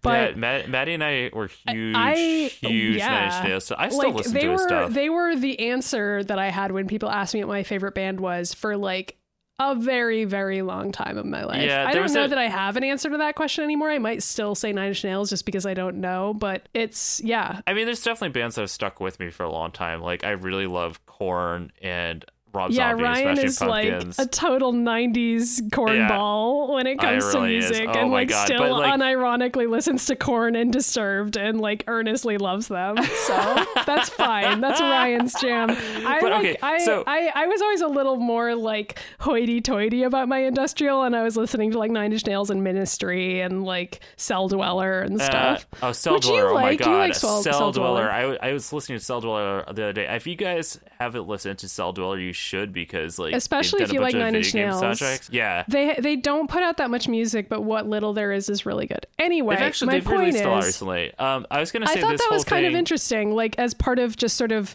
'90s masculinity uh, of the time. Is like Trent Reznor is definitely on the foreground of like that as an icon. Like like sort of his entire aesthetic is like being like I'm going to talk openly about my depression and self harm. And Yeah. I mean, obviously, I connected with that a lot as like a depressed goth kid. Yeah, I was gonna say like all us goth kids like connected with that because like that's how we felt. But that's also why we liked the X Men, and I, I think that's cool and valid And Resident like a- Evil, an FYI. interpretation. yes, and Resident Evil. But yeah, I mean, I I think that's just a neat thing. Like that, the, those things kind of go together. Definitely. I also Good fodder for making a, an animated music video to a Nine Inch Nails song of I Wolverine mean that's having that's feelings. something that needs to happen. I don't even know which song would, it would- you you would pick. Um, I don't know, downward spiral. I don't know something. I mean, I, closer. oh my god, no. and just him and all the X Men fucking all of them. All right, I this email reminded me of like back in the day when we used to talk about Nine Inch Nails like regularly on AIM. Um, and send each other stuff. Yeah, but like during that time when Trent Reznor like went over to the other guitar player's guitar and just like smashed it to pieces, like that's what I was thinking about. I was like, wow, that's that is kind of Wolverine, isn't it? Just like yeah, he used to destroy a lot of shit. instruments on stage, which I remember used to also kind of stress me out as a kid because I'd be like, he's destroying so much stuff. Like, I that's know. really expensive. I remember you being like really mad about it. And I was like, I don't know. I think that he probably like paid for it or like planned for that to happen oh, to some did. degree. Like, but also, like, that was considered cool then. I feel like it's not really done anymore, but there was definitely a period of time in, in rock this is like the when it was second like time that we've like come back to the 90s outside of the X-Men because like we're on like well, a you 90s can stage. We- blame Drake for this. He brought it up. Yeah, but not like not the Pogs and like the the cults Okay, and Spice World. fucking pogs. Wait, what? What does Spice World have to do with anything? The Spice World are the X-Men. All right. Anyway, Great point. I would. Anyway, I, thanks, I, I mean, thanks for the honestly, reader mail, Drake. the Spice Girls probably are mutants. Let's be real. I mean, one can only hope. They're a super team of some kind. Um, I don't remember if I read this from Claire, but I'm going to, and it's very short. And like, I did, I went back and forth about if I was going to read it at all, but like, it was just a nice email where she said, "I don't have anything really to write about in today, but I want to say thanks for the kind words in yesterday's episode. The last month has been very intense for me, but what you guys said put a nice smile on my face. It's just nice to have it on record that other people think you are smart. I don't think this is all worth reading on the podcast, but I just wanted you to know that it really meant such a lot nice to me. Thank you. Plus, knowing me, I'll probably have something else to say in a day or two anyway. So, um, I want I did want to read it because I'm glad that you know, like you're enjoying the show. It's good to hear when people like the show. Like that's really It is good to hear. And also, this is a sign to other listeners out there that if you write into the show, we will also totally shout you out and you will become a regular sort of name that we list when we talk about people who listen to the show. So if you want to be part of the cast of characters in the Mutant Ages canon, you could Yeah, write I in. know. Oh my god, uh, we got to figure out what everyone's powers are because we don't know. Like, yeah. We're yeah. building a super oh my team. god, our own super team, and then somebody needs to like animate it for us. I think Claire has already called dibs on Storm's powers given her leaf blowing abilities. So That's true. I don't even know what powers I would want. I mean, according to like the fan fiction I wrote, I had the, I had the power to you're Mr. blood. Sinister, right? Yeah. You have Well, like yeah, video powers Sinister. where you're constantly taping everybody. I can teleport to wherever the video camera needs to be. Uh, we have another don't know what my message from uh, we have another message from Andy who wrote in this past week and he writes, "Just found your podcast and love it. I don't know if you're interested or if zillions of people have already told you, but there were three episodes of the 80s cartoon Spider-Man and His Amazing Friends that focused on the X-Men characters, and they like gave us like uh, links to them. And I, yeah, I do know they exist, and we have a huge long list of everything we want to cover." And those three episodes are on there. It does beg to question if we eventually, if we run out of material, ha, like that'll happen. that but, won't happen because but if if we wanted to watch more of Spider-Man and His Amazing Friends, because even though the X-Men are not involved with that, Spider-Man's it's a Amazing Friends, property. Yeah, well, yeah. Spider-Man's Amazing Friends are Iceman and Starfire, who are mutants. hey, so Ryan says Starfire here, but he means Firestar. Starfire is the DC Comics character from Team Titans, but Firestar is a mutant. She was created just for that TV show. Yeah, But I mean, we how can much decide. of Spider-Man do I want to watch? Is the real question. Um, I do want to watch the episodes where they like work pretty actively with the X Men because there's definitely one where they walk through a door and then it's just like all the X Men spinning around like in space or the astral plane or something, and it's just like poorly animated and it's hilarious. And I think also Magneto shows up and there's a lot of memes from that one. I don't know if I've actually seen this or not. I feel like I have, but maybe it's just that I've seen like YouTube clips or something. I mean, They were all on Netflix for a little while. During that time, I was like making all of us watch them together, and I was oh, like, that seems like something you would do. Yeah, it's and I was possible like, I these just are watched them with amazing. But yeah, we also I have on our list uh the superhero squad, which was like the adventures with the kids, and Wolverine was on all those episodes. But there was an episode where they specifically went to the X Mansion as well. So we've got a So- lot, a lot of X Men adaptations to check out. We do. This show It's- is gonna last growing. for the rest of our lives, and we're committed to it, and we hope you are too. You know what? I think we've had a good start so far. Knock on wood.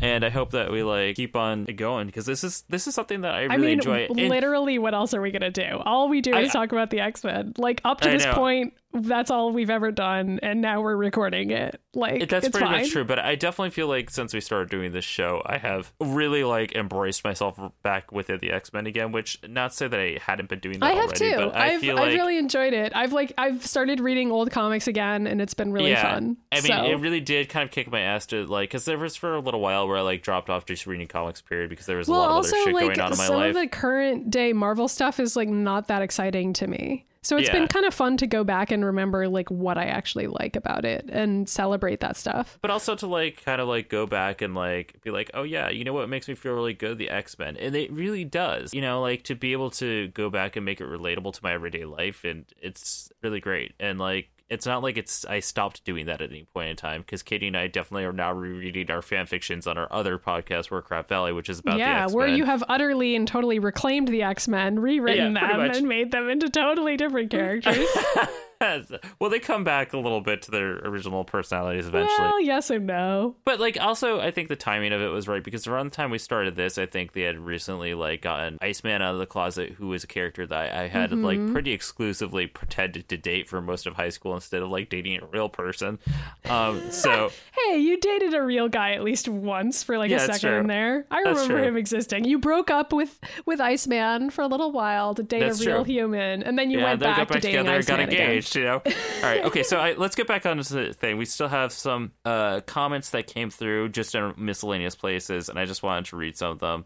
Cool. Um, somebody wrote in, I wish these two commentators would actually read the comics. The tentacle monster they're referring to is the living island of Krakoa that, that holds the first five X Men prisoner and is the very reason that Xavier went on to fund the second generation of X Men. These people would be a lot funnier if they actually knew what they were talking about. wow. To which I actually wrote them a response. I said, "Well, I did know that's what it was, but they didn't hadn't listened to the podcast. They just watched the YouTube video that was just just a clip of X-Ternally yours." they and to can which blame me. I didn't recognize the tentacle But- monster. I'm but it's okay. so I- sorry. that that person that person did apologize afterwards, and I was like, I know it's okay. You you didn't listen to the episode, and that's fine. But like, Krakoa, that's okay, but also we- it doesn't even matter in the context of the episode. Okay, somebody somebody Like- else wrote. I just watched Oh all the Mutant Ages videos, and they're all gold. They should be a lot longer though. And I was like, you should just listen to the podcast. I know. okay, wait, can we just briefly explain? So these are comments on these YouTube videos that Ryan makes for our YouTube channel uh, at Well, Atomic some- Blue Productions. Some of them are the he- YouTube videos. Some of them are like in comments of places where I posted them on like social Yeah, media. Yeah, but they're like they're about these videos that Ryan makes, and if you haven't checked out these videos, it's like clips from the podcast set to scenes from the show. Yeah. and they're so funny. It's like timed up. Like whenever we like invent a stupid scene on this show that like didn't really happen in the episode, Ryan will like edit it together so that it seems like it did happen or whatever. And it's it's really good. And so they're all in a, a playlist on the Atomic Blue Productions YouTube channel, and you should check them out and argue with people in the comments section apparently about how we don't know anything about the X Men. um, and then there's one. There's just a couple more comments that I. This is just we. You know, I feel like that it should be read. I have one that says, "This is all it says."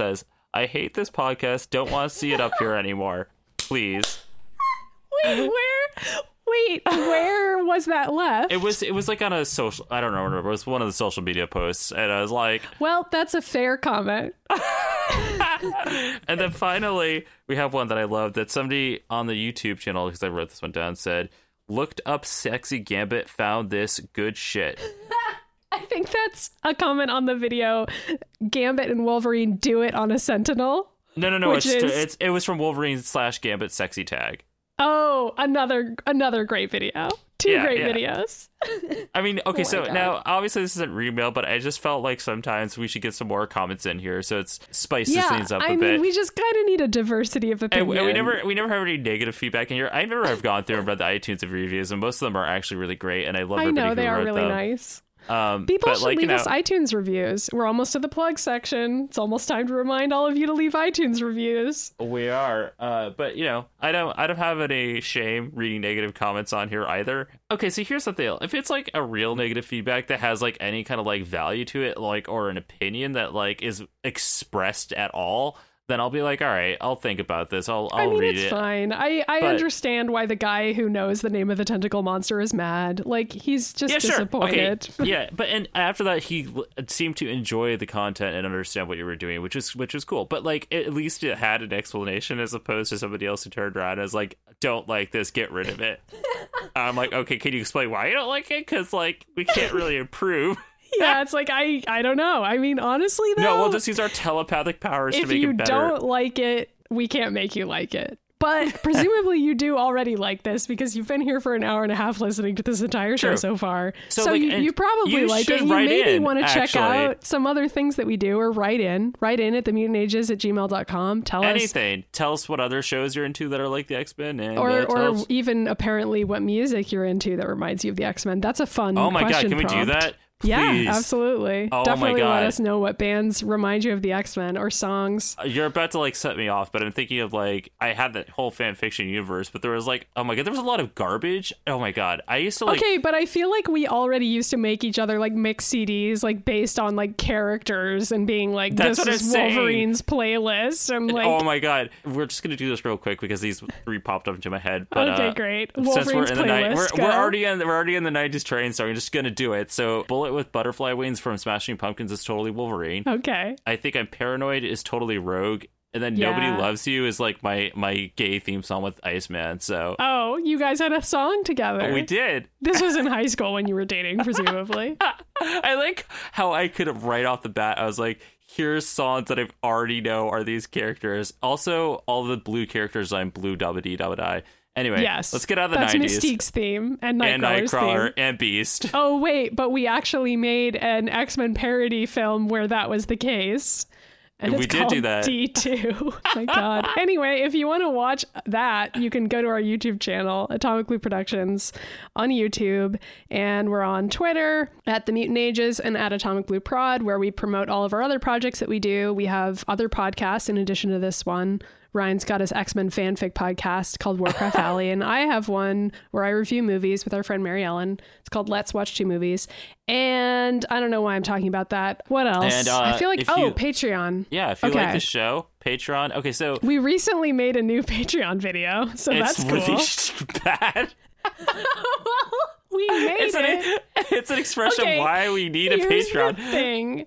Our original Patreon video was also bad, but people still supported our Patreon, which is a true credit to them and perhaps a credit to how good our content actually is, even though our Patreon video was shit. And so we made another Patreon video, which we tried to have be good, but we like didn't have the camera microphone with us and made it anyway because it's Or- us. and we still haven't. We still need to get studio lights, so there's that too. I know. So, guys, you should support our Patreon so that we can make like better quality videos because Yeah. we have only one camera microphone, and if it's at Ryan's house and not my house when we're trying to make a video, then we can't use it. Okay, so, So, it'd also be nice if we had two. also within the next I don't know, hopefully by uh, we're aiming for early spring in which I'll actually be living up there near Maddy again. And Yeah, we have all these Ryan's looking for apartments every day. So he's going to Yeah. move here soon. And then things like where the camera microphone is won't be as big of a problem No, but because we he gonna won't s- live two hours away. we will be living closer to each other. We have a lot of big plans that we can't announce until after that move happens, and like a lot of new shows, new podcasts, a potential well, we apparently already announced the X Men video game series that Ryan wants us to do. So there's Yep. that, I yeah, guess. that needs to happen. But like, Please basically, give it's us gonna be a lot for more that. content, and when it, when it, it's coming, this is the year 2018, guys. So you guys, if you're supporting the Patreon, you're gonna get a lot of content towards the middle of this year and second half of the year. And I mean, even without that, if you already enjoy what we're doing and you wanted to continue to get even better, then go ahead and Yeah. kick us a buck. Yeah. We really appreciate it. Also, why not leave us an iTunes review or tell your friends about this show? You know, that's that's a great way to get the word out there. Just be like, hey, I listened to this awesome slash stupid X Men show and I love it. So please listen to it. That'd be great. Yeah, if you're lis- thanks. if we're not the only X Men podcast you listen to, and you listen to several, and you talk about it with other people, recommend us. That'd be awesome. And tell us what other X Men podcasts you listen to, because I also listen to X Men podcasts, so it's not a competition here. I love it Explain is the a X-Men. competition. It We're the not. gayest one. Just kidding. That, We're probably that not. might be true, honestly. But I don't know. I don't know. There's got to be It other the gay X Men shows out there, right? We Right. think we might be the gayest. Uh, Let us well, know. yeah, we're both pretty gay, so there is that. All right, so Oh anyway, um, you can follow the Mutant Ages on Twitter at the Mutant Ages, and you can follow me on Twitter Oh, at right, Ryan Twitter. And you can follow You can follow me for some reason at MIDImyers. Anyway, you probably this is already like the do. longest plug section. I keep. I don't know how this happened. It's what- 'cause we, like- I like forgot social media existed. Like, okay, we also have Facebook and Tumblr. if you want to go watch my vlog, you can do that. Can- Just Google Atomic Blue Productions. I don't know go. why you haven't Maybe we'll just start that. doing that instead of this long-winded ending where people are like have already turned off the podcast and like are listening oh, to Oh, a there's different no one. way anybody's still listening to these. Write in and tell us if, If you, you actually are. listen to the plug section every week because I don't believe anyone does. Also, write in and tell us what mutant power Trent Reznor has. Ooh, that's a good prompt. Yeah, just came up with that on the spot. Great. Great job. Good anyway, job, us. All right. Well, anyway, thank you for listening, and we'll be back next time with the second part of this, See which I think is gonna be like more of the same shit again, but now with cable. I hope so. I hope we get more of Cable in the Cube. I hope this is like Back to the Future two, where like you know where they go back and redo the scenes from Back to the But Future but like in one. the Wild West? Isn't that like Back to the Future two? Oh no, I'm thinking of the That's third the one. third one. Well, I mean, Bishop is from the Wild Yeah, West, so it clearly. works. So, all right, I'm done. Let's get out of here. See you next time. See you next time. Cable and the Cube. Cable and K-k-k- Cable and the Cube. The mutant ages, a journey through memory. The mutant ages, with Ryan and Maddy. Follow us at atomicblueproductions.com or support us at patreon.com slash atomicblueproductions.